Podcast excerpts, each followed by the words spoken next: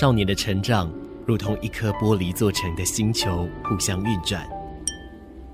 不同的星球像星星一样在空中相互辉映。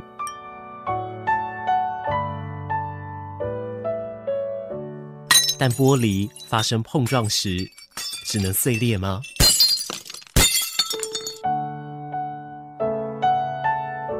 少年啊，来我的玻璃星球坐坐，你很特别，也很漂亮。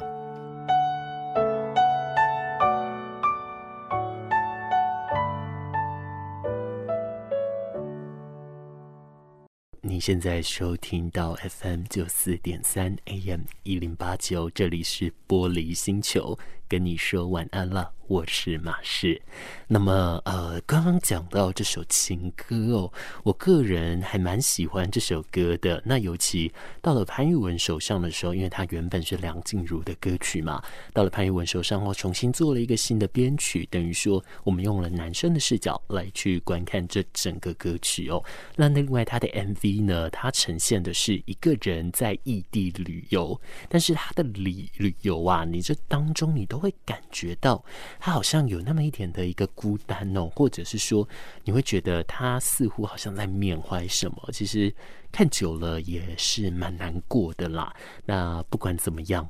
我会觉得希望我们每一个人生活中都不要发生这样的事，好不好？但如果真的发生了的话，你不要担心，因为没有事情是过不了关的。那么在今天的这个玻璃星球节目当中呢，马氏再次邀请到沙小戏的这个制作团队哦，他们呢接下来在8月底的时候要在台南的旧岭巷弄来上演《故乡的迷笛》哦。那在今天呢，请到的是执行制作还有这个演员哦。等一下我们的一首歌曲过后，直接要邀请他们来到线上跟我们进行即时的对谈咯。放松着温暖的声音，随时陪伴着你，94.3，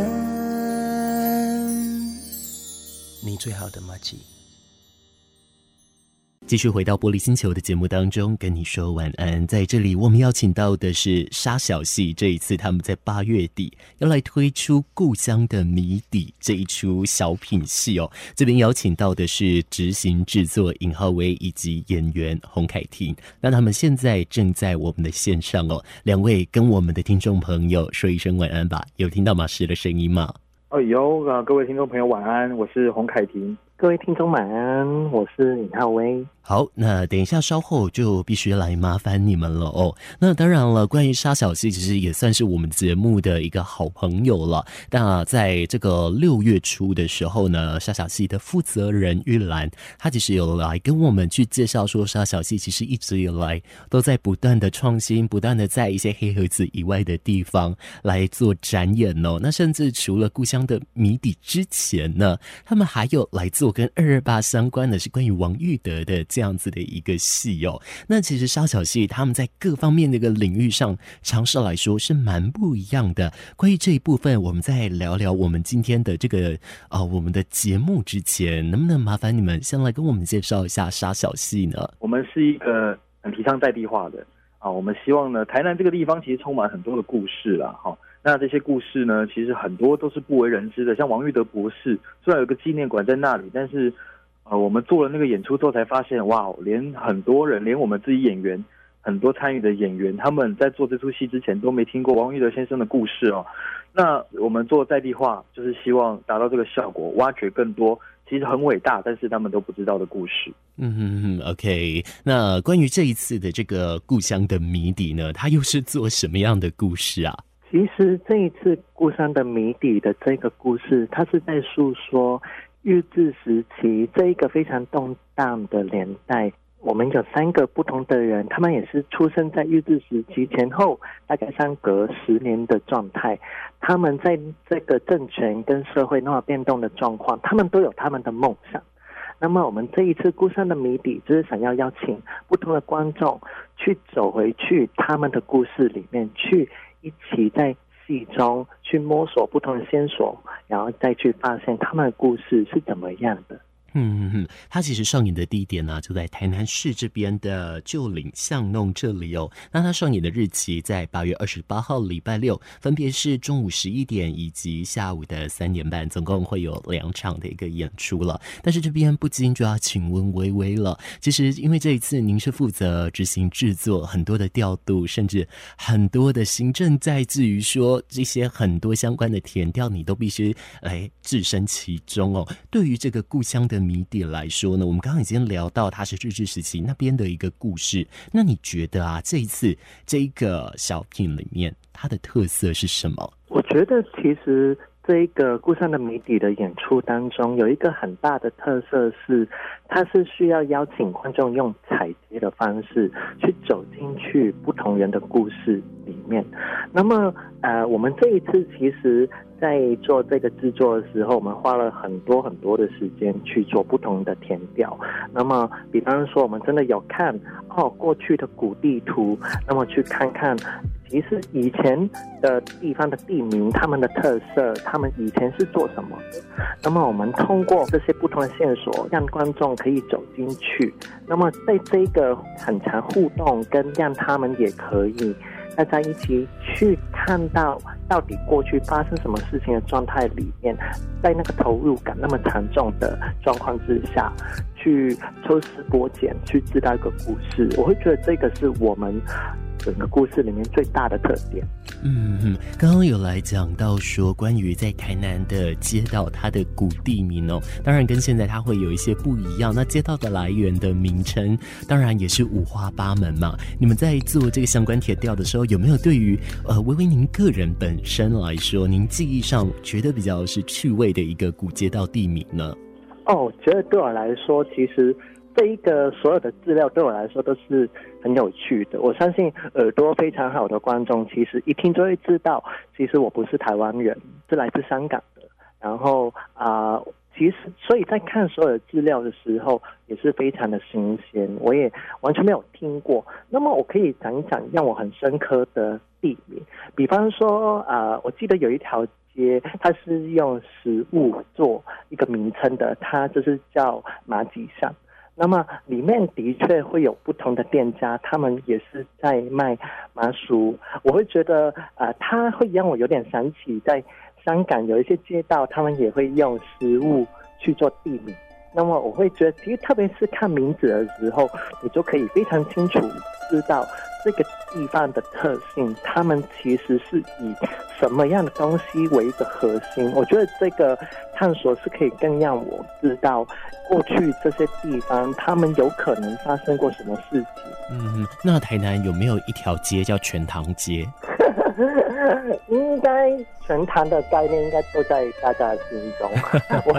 但对，没有，有没有这个街我就有点不太知道。其实对于关于糖的部分，这是近期嘛，是有来看听一个线上演讲，我必须说台南人输了，因为呢在中东大家真的都是喝那种甜死人不偿命的饮料和甜死人不偿命的食物啊，乃至于说他们到了中年以上，其实就会导致于说因为肥胖甚至慢性疾病相关的一些疾病或者是一些代谢问题来产生哦。那根据我所听到的说法，似乎是比我们的全糖的含这个饮料还要再甜的这样的一个等级哦。我想或许大家未来有去到中东地区的话，我想也可以来去尝试看看那一种不一样的感受，尤其像他们的甘蔗汁，其实也是蛮好喝的哦。讲的好像我自己有去过一样，但是并没有，我根本没有去过。好，以后可能疫情结束之后我会去了。好，再回到我们的这个节目主题里面来聊到关于故乡的谜底哦。他讲到的是这一些在地的日治时期前后的那个故事，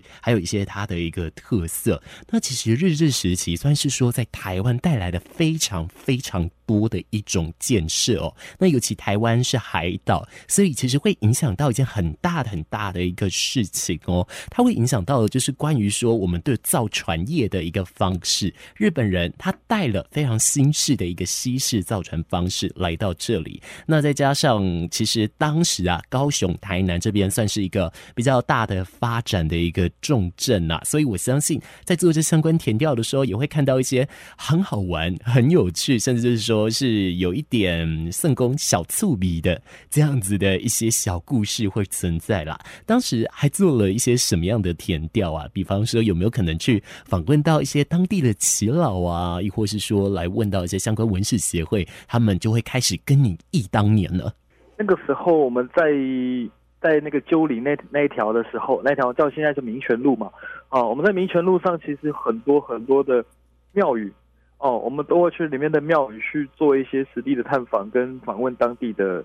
一些老人啦、啊，或者是比较了解的一些文史工作者。那他们其实跟我们分享了很多，就比如说鸠岭的由来啊，鸠岭由来很有趣哦，因为鸠岭那个地方它是属于地势偏高。哦，那再往中西区的方向又渐渐的斜下去，那鸠岭就处在最高点，就好像一只要展翅飞起来的一只鸟嘛。那所以它就叫做鸠岭啊，就是那个地方的名字的由来啊。当然我们在过程中听到好多地方的奇闻异事啊，像刚才微微有讲的马祖巷啊、花草巷啊、鞋巷啊，啊，甚至说那边以前是多少，所谓的地下政府的所在地哦，就是当地很多。名门望族、文人啊、士绅啊，都在那边。其实他们在决定的是台南市未来的走向。那是在政府底下运作的一个所谓的要讲什么自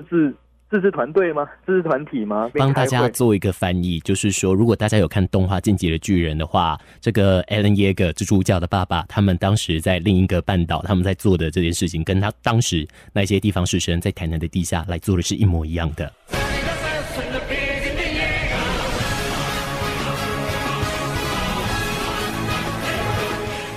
好，我翻译结束，您请继续。哦，这个翻译我觉得非常的贴切啊！那马氏你做啊，马氏你做、啊。OK， 好，那重点就是说，对，就是那个时候我们还查到一间餐厅啊，它叫做英料理啊，胡桂子料理，它在那个时候举足轻重的地位、啊。那时候它的一碗饭呢、哦，光是一碗饭的价格是外面的10倍以上哦、啊。那个之间也不是拿来吃饭的。是拿来开会的，地下社会的一个开会场景啊！我那时候站在那个古迹外面，我就在想，哎呦我的天啊，台南好多的决策其实都在这个地方出现的哦，那些都是我们不为人知的啊，可能公家机关他们也不会记载的一些事情啊，很有趣啦，很有趣。嗯，所以其实我觉得历史它是在这一方面是很好玩的，我们可以从当中来去找到一些很有趣的蛛丝马迹。在这静静的夜晚，有人真心与你作伴，不管是悲伤还是快乐，高雄广播电台与你一起度过。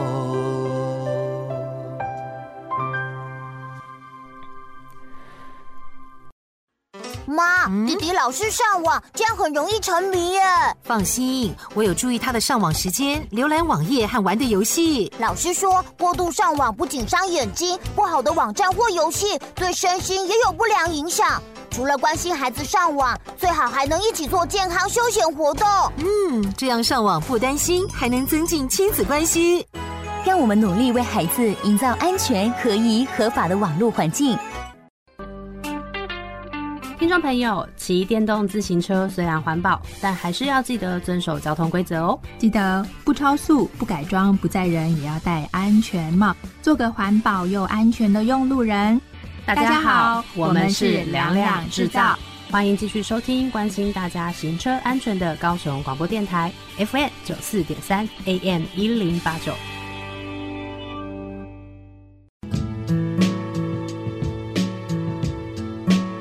如果把生活中的每一天都过得像生命中的最后一天，那么人生一定会过得更加精彩。我是林宗兴，欢迎继续收听陪你创造精彩人生的高雄广播电台 FM 94.3 AM 1089。继续回来节目当中所收听的频道 FM 94.3 AM 1089， 这里是玻璃星球。那在今天的节目当中，马氏邀请了沙小戏的团员们哦，他们要在8月底的时候在台南的旧岭巷弄这边来上演《故乡的谜底》这一出实境解谜的相关戏剧了。那今天邀请到的是演员凯婷还有执行制作浩威哦。那接下来的话，马氏想要来问问凯婷哦，因为他这一次是扮演了这个演员的这个角色嘛，吼，在这个作品当中，您饰演的角色是什么？他怀抱的梦是什么？那你是怎么样去建立这个角色的故事跟他的厚度呢？我现在在这个演出里面也是扮演王育德哦，王育德博士，他年轻的时候的这个角色啊，他的角色在剧中叫阿德啊。那他的故事背景呢，其实我们都知道，像演这种传记型的人物的时候，他的角色背景其实是很丰富，也是有一个限制哦，我不能讲限制，是说框架哦。那演这种角色的时候，最有趣的地方在于，我们在这个有限的框架里面啊，我们去做出更多不同的面向啊。像刚刚马氏一开始有提到，我们做228的时候，其实就是做王育德先生的故事啊，他的一生的一个总览。那现在这个时候，我们是这个出去，我们 focus 在他年轻的时候，刚面临到台湾政局的变革的时候，他是一个青年啊，他究竟怀抱了什么梦想啊？对，那他年轻的梦想是什么？他老了之后哦的梦想又是什么？这是我们在剧中想要呈现给大家看的不同面向的王育德博士。哦，对，那我在形塑角色的过程中，当然做了很多田调，也去读了王育德先生的自传哦，然后苦闷的历史啊，我们读到其实很有趣哦。王育德先生他年轻的时候，就是我们大概是我要演的这个角色的年纪的时候啊，他其实是一个非常叛逆哦。我们以现在话来讲是叛逆啊，但这种叛逆并不是说对父母啊、对师长的叛逆，它是对整个社会的氛围的叛逆哦。当然，我们都知道日治时期，我们日本人跟我们本地人是不同的学校，甚至就算在同一个学校里面，也是有所谓的阶级待遇的。日本人他们受的待遇好一点，那我们本地人、台湾人呢，我们在学校里面不仅会受到老师的一些歧视哦，也会受到其他的不同国籍的，就是日本人的学生的歧视。那有一段很有趣哦，就是他呢被高年级的学长，日本学长王育德是被高年级的日本学长欺负了，那他为了出气，他去找了低年级的日本学弟啊来出气啊，刚好那个日本学弟呢又找上了日本学长啊，然后来教训王育德。那他们就在海水浴场附近就这样直接打起来了，这就是大打出手，这样就可以看出，其实王育德他非常不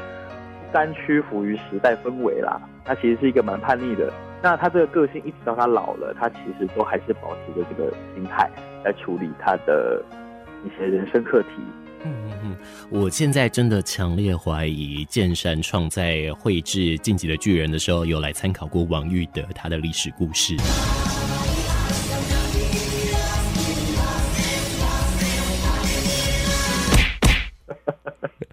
我觉得严重的怀疑是这样子，没有错了。当然，到底是不是，我相信在历史当中有非常多的一种巧合哦。因为也有人说到，我们人一生当中遇到的人啊，其实有限，我们能做的事情当然也是有限的。所以在这当中，我们遇到的每一个人跟他邂逅的每一段故事，我想都是弥足的珍贵。但我觉得，身为创作者，尤其又身为演员，更好的是你可以用你自己的身份去跟好多的角色来发生很多的一个故事。我想问问看凯婷哦，你觉得育德这个角色他本身跟你像与不像的地方在哪里啊？育德先生他这个人的性格跟我像，就像在于调皮跟叛逆吧。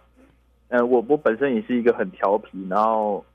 我的所作所为跟心态表现上都不符合我现在年纪啊，我现在已经25岁了，对，可是很多人会觉得跟我相处起来很像是一个16、17岁的小屁孩吗？对，那个感觉。那王育德先生在传记里面的从小到大给我的表现就很像这样，他其实一直在对抗这个世界，以他自己的方式。那他也本身也是个很活泼，那也是一个其实他的故事很严肃，可是在我读到一些相关史料的时候，我发现育德先生他是一个很风趣也是一个很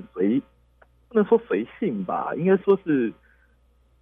非常顺从自己的心的人啦。比如说他在日本的时候啊，我们看到其实很多史料会说啊，黄一德先生在日本啊教授台语啊，推广台语，然后也是希望说台湾人可以自主独立这样子的一个想法。但是呢，其实他的日常生活很有趣哦，他会拿着扇子，穿着吊嘎，跟他的学生在客厅里面打麻将、喝咖啡。对，这是我们看不到的他的一个背景面向。然后我就去挖了这个，发现说，哎，我平常的生活好像跟黄玉德先生一样，都很顺从自己的心啊，想做什么就做什么，那也不趋于环境给我的压力，哎，那心态上也很年轻。这样，我觉得这是黄玉德先生跟我像的地方。那最不像的就是我没有王玉德先生的那种精神跟他的冲劲啊，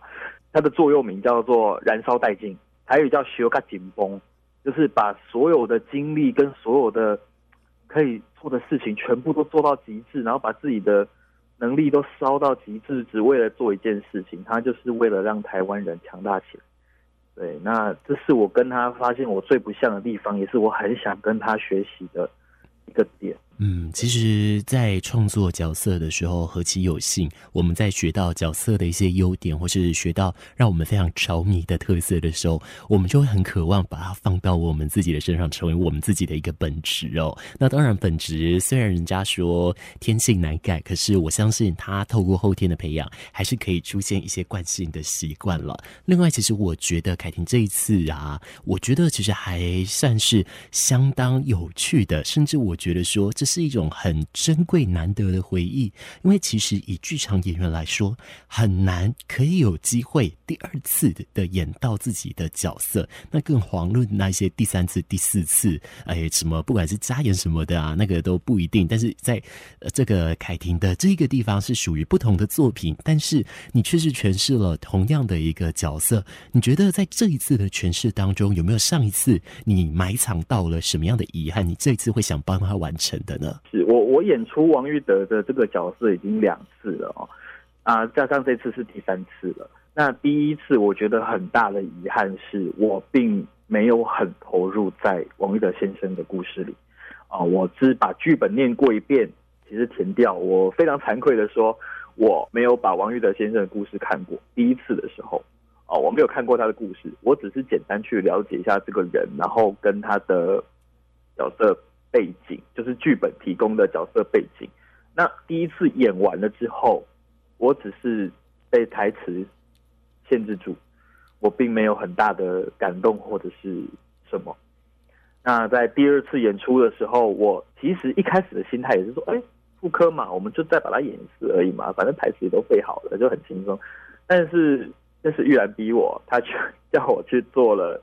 王玉德先生的填调，跟他的看他的传记。然后我也在 YouTube 上面看了他的传记影片。其实我看完一次传记影片的时候，我当天晚上就哭得稀里哗啦的，就是尤其是听到他那句座右铭，他说燃烧殆尽的时候，我感到的是鸡皮疙瘩，然后我的眼泪就开始掉。然后我觉得非常对不起这个伟大的故事，因为我第一次演出的时候非常的只把它当作是一个工作，我只是在做工作，我没有投入，我只是在做工作那种感觉。那在第2次的时候，我在有时候的台词是我自己发自内心的呐喊出来的时候，我自己甚至在台上也会想哭，也会深切的感受到那股冲动。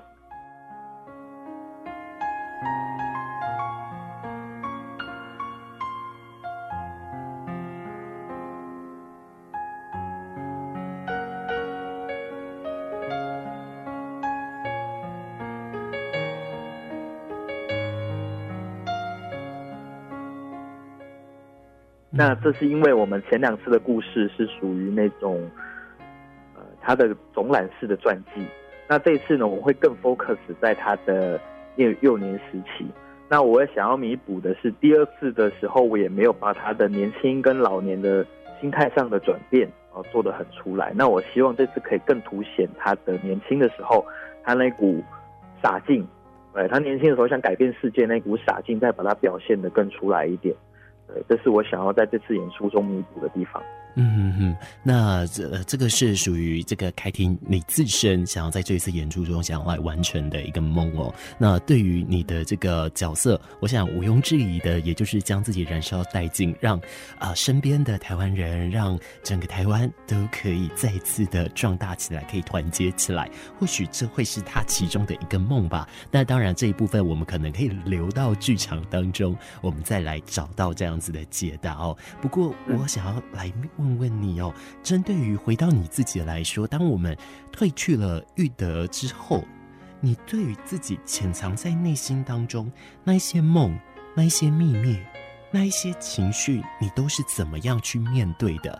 那我相信其实它会有过去的一些惯性，甚至说过去家庭背景的一些影响的方式哦，这些也都会影响到我们在捏塑角色的方式。对于你来说的话，这一些情绪你通常怎么样来去消磨呢？这些情绪上呢，因为我通常都是自己一个人工作啊，那我在面对这些情绪的时候，其实就连我自己一个人的时候，我都会选择把这些情绪一直往心里面堆积，我不会把它抒发出来啊。那我会一直把它藏在心里面，藏了很久很久。那刚才马师说到梦啊，我觉得梦呢，在科学上来说，它是一个潜意识的展现啊。那么在比较玄乎的方面，它会给你一些指示或给你一些提示啊。对我来说，梦这两个功能都很大，因为我的情绪通常都是在梦中化解的。很有趣的是，我每次做梦基本上都跟我现实生活中的情绪有关。比如说有一阵子我遇到了是一个我不知道我自己在干嘛，我对自己充满了迷惘，然后又看着自己小时候的照片啊或者是影片，我会感到非常的我不知道自己在干嘛，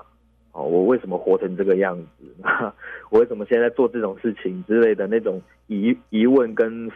就是自怨自艾这样子。那阵子我做了一个梦才改变了这个心态，因为我那时候梦到的是我回到我的小时候，我到了我家，我打开门，我看到我年幼的我在玩耍。那他看到我之后，我跟他打了招呼，我的年幼的我跟我说，你是谁呀？你为什么不像，就是长得不像我。他还这样跟我讲，他说问你为什么长得不像我。对，然后我在梦，我忘了我回了什么，我在梦中做了什么，但是我只记得我醒来的时候一直在哭。对，因为我记得我在梦中跟我的小时候说，对不起，我做错了，我没有，我把你搞得你自己也认不得的那种忏悔跟什么照。然后起来的时候，我的枕头都是湿的啊，不是口水啊，是泪水，是我的泪水。然后我就是哭了一个早上，然后我就。对我的人生有怎么改变吗？好像也没有，但是它对我的心理健康产生了很大的帮助。那时候起来心情就觉得轻松好多。对，那对于你来说，你有后悔自己现在过的样子吗？人生最不缺的就是后悔嘛，后悔自己做了什么事啊，后悔自己做了哪些措施，这样子那些后悔已经是不缺乏的。但是我觉得我现在学到一个很新的，算是我的一个精神理念哦，就是说我们来不及看日出，但是我们可以去看夕阳。事情结束了就已经结束了，但是我们游泳的是开始，就是一直去开始的，一直去做下去的这个动力。对，那虽然没有日出，但是我们有夕阳。我们可以去看夕阳，不要去想日出了，我们去看夕阳吧，就去做吧，这样子。对对，我相信很多时候，甚至除了后悔之外，还会有很多的悔恨，甚至是有很多的恨不得，会很希望自己当初不要再多做一些什么，或是觉得自己是不是那个时候少了一些什么东西。但是这一些其实当然都是没有办法来去做改变的，一定就是从我们的心态开始嘛。但是必须回应凯婷的是，其实我觉得能够成为你的角色的一些角色是非常常幸运的，因为你是很认真、很用心、很细心的、很细腻的在对待你现在的每一个角色，所以我相信你的角色他们都会回应你。但我这边要回应凯婷的是，其实不只是可以看夕阳，我们也可以到另一颗星球啊，我们也可以来看看月球。那在月球旁边其实它也不孤单，有时候可以看到彗星，有时候可以看到行星，看到好多的星星在陪伴着它哦。所以我相信凯婷现在其实不会是孤独的，凯婷现在其实有你的角色，你身边的伙伴来一次一次的陪伴你。那么我们也很期待在8月28号的时候可以在这个旧岭巷弄来看到您所诠释的王玉德哦，属于专属于您的王玉德。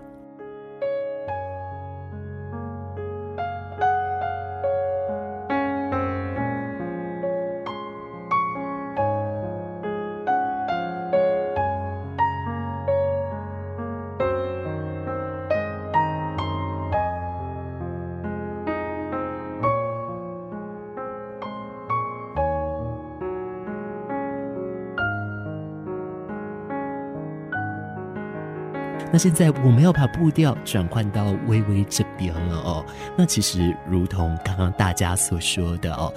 也如同你们所听到的，微微其实她并不是台湾人，她是来自香港。目前她在台南就读大学哦，是就读戏剧相关的一个科系哦。那其实在戏剧当中，甚至在她的一些简介里面，其实有来提到一件事情，就是关于这个美好年代。这边我想请问微微，那因为您身为直至，我相信你还是要够足够的坦诚，足够的赤裸，才有办法去触碰到戏剧的一个核心，那才能够把它给完整的推上去，因为你才能知道你的这一出剧的 TA 在哪里，你要往哪一个方向去走哦。但是像对你来说，你自身而言，这个美好年代会是什么样子啊？你如果真的在这个年代当中，你会怎么样来过你的每一天呢？我觉得在我眼中的美好年代嘛，其实我自己常常会觉得美好年代它好像真的不是说有某一个时段或者是有某一个世界它肯定会非常美好。我觉得对我来说，美好年代更大的是，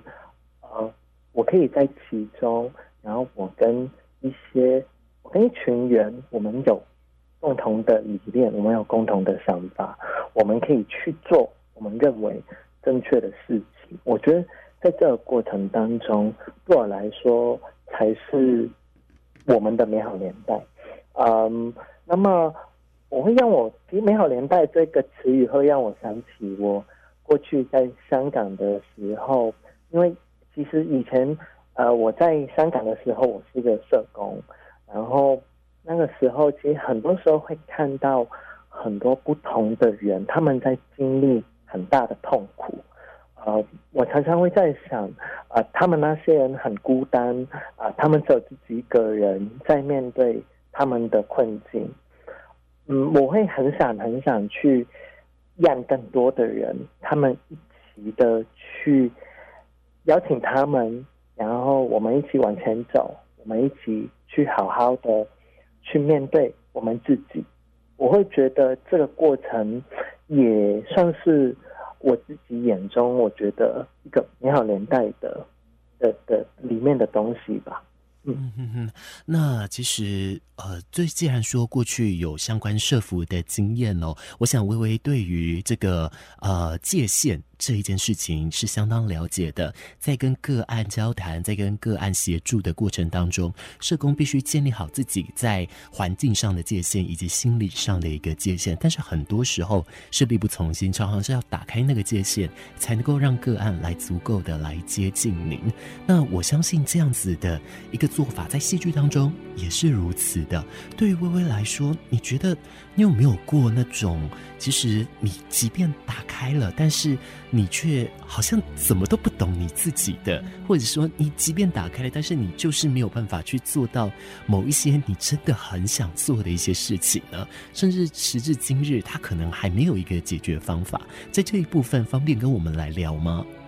我觉得在我的人生当中，其实过程很多时候也是一个做中学的过程，就是说你是真正的先去做一个事情吧，你做完之后再看看自己，再看看这个事情做成怎样。在这个过程当中其实有非常大的挫折，就是说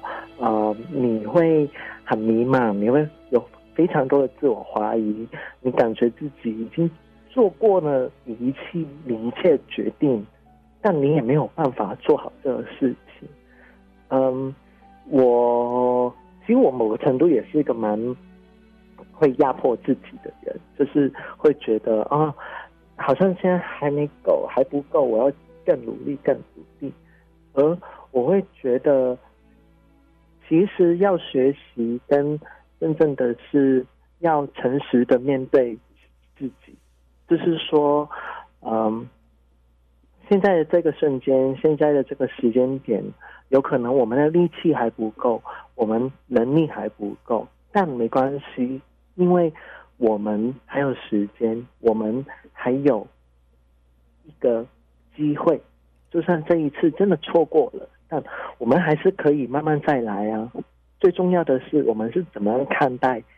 现在在经验这些痛苦的自己。那么所以我会觉得，其实刚刚说的这些痛苦或是不停重来的这些事情是一定会再发生的，但问题是在于到底有多想去走这一条路，有多想去继续走下去。我觉得这一个才是重点，因为只要你今天放弃了，那么有可能你就没有办法再看得到接下来有可能遇到的苦跟甜。那其实当然了，一旦放弃了就什么都没有了，但是坚持下去，或许它结果不会是最好的，但是还是可以来看到，至少它会是一个很漂亮的雏形哦。那可能日后了有能力了，更强悍了，再来把它完完全全的壮大。那其实不管是刚刚的这个凯婷的说法啊，还是说微微的这个想法哦，其实都能共同的去连接到我们之前在节目当中跟听众朋友们来说过的一件事情，就是所谓的去敏感化，也就是说当人类把级数各这个情绪跟愤怒的级数分成了10级的话，每一次当遇到了将近10级的生气能量，但是去敏感化的人他会直接把它压到只剩到2-3级，而剩下中间的那7级就会流到自己身上，变成了一种伤害。但是我相信这个是一个不是太健康的一个处理方式哦，只是说我们怎么样能够把这7级来适当的找对地方宣泄出来，亦或是说我们有没有办法用另一种角度，另一个方式来去看这七级的一个相对的一个差距呢？那其实关于微微的部分呢，我还会建议我们的听众朋友其实可以去找一部这个动画片，叫做《暗房夜空》哦。那这部片它其实在2017年第54届金马奖的时候是有得到最佳动画短片的。那这当中呢，这个故事其实跟微微的故事是异曲同工之妙哦。我想我们这一程当中来去观看，我们还可以来看到有一些不一样的东西哦。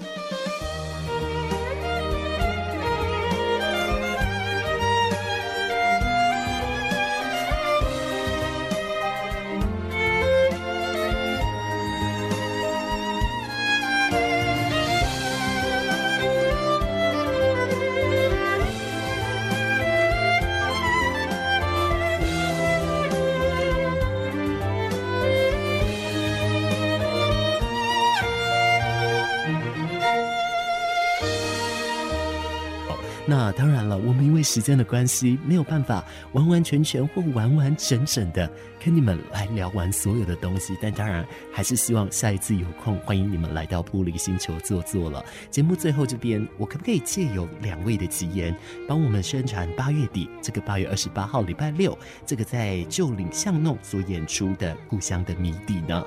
那我们在8月28号在旧岭。也就是台南市民权路，我们做了一个解谜类型的戏剧演出它是早上11点跟下午3点各有2场这样。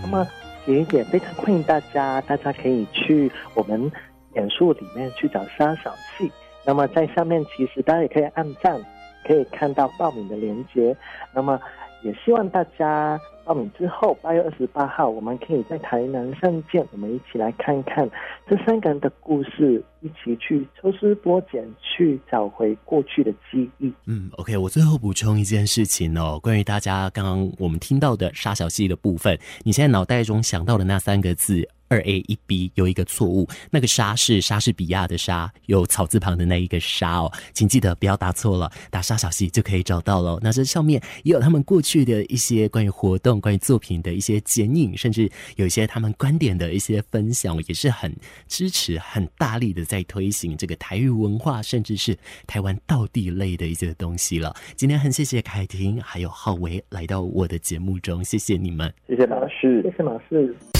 聆听着温暖的声音，让我有整天好心情，随时陪伴着你，你最好的默契。94.3，你的好伙伴。94.3，高雄广播电台。这是郁可唯所翻唱的经典歌曲《宁夏》哦，那当然也加入了一些当地的一些民族的感受了，希望这样子的一个版本你还会喜欢。今天呢，我们时间已经不太够了，让我最后用一首歌曲跟你说晚安，让我希望这一首歌曲可以伴你笑着入梦哦。最后来听到潘越云的《借镜》这首歌曲咯，这是台语的歌曲咯。我们在歌声当中跟你说一声拜拜了，请继续锁定高雄广播电台，持续带给你优质的好节目咯。下次见，拜拜。